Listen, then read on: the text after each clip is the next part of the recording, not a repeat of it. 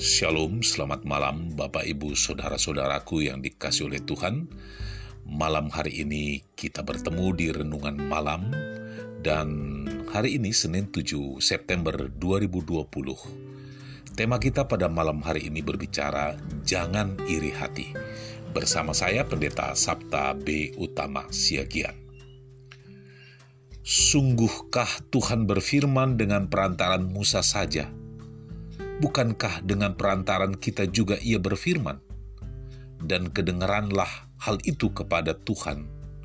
Bilangan 12 ayat yang kedua. Ibu bapak saudara-saudaraku yang dikasih oleh Tuhan, kisah ini berawal ketika Miriam dan Harun merasa kecewa kepada saudara kandungnya, Musa, yang telah menikahi perempuan Kusi Rasa kecewa itu semakin menjadi-jadi ketika mereka melihat bahwa Tuhan telah memilih dan mengurapi Musa untuk menjadi pemimpin atas Israel. Akhirnya terungkap bahwa kekecewaan mereka didasari oleh rasa iri hati. Bahkan mereka berani mengata-ngatai Musa. Sungguh Tuhan berfirman dengan perantaran Musa saja Bukankah dengan perantaran kita juga ia berfirman?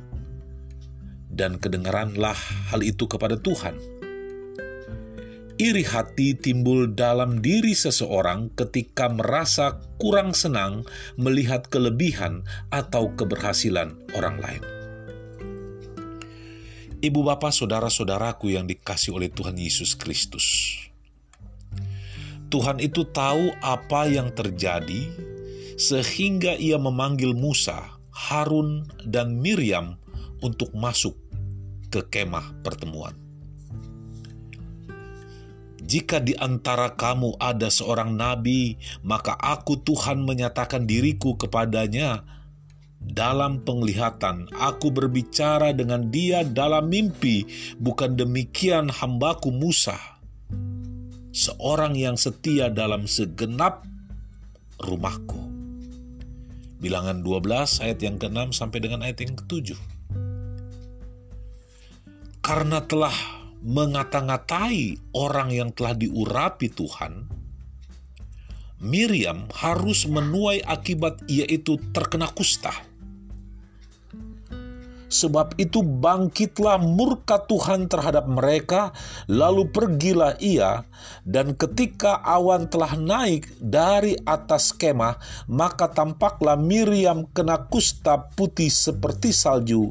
Ketika Harun berpaling kepada Miriam, maka dilihatnya bahwa dia kena kusta. Bilangan 12 ayat 9 sampai dengan ayat yang ke-10. Sebenarnya Harun juga turut menyinggung Musa, namun ia segera sadar, lalu merendahkan diri dan memohon pengampunan kepada Tuhan, sehingga ia luput dari penyakit kusta.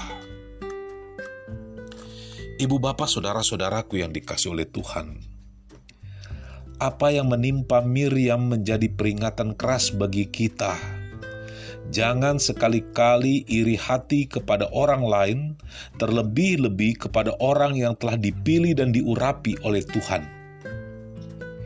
Iri hati hanya akan berdampak buruk dan mendatangkan hukuman. Lalu Musa berdoa kepada Tuhan dan memohon kasih karunia-Nya. Ya Allah, sembuhkanlah kiranya dia.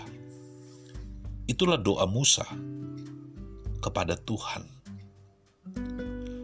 Pada malam hari ini Bapak Ibu Saudara-saudaraku yang dikasih oleh Tuhan, firman Tuhan mengajak kita, firman Tuhan menguatkan kita, agar kita jangan menjadi orang yang iri hati, orang yang mendengki kepada orang lain.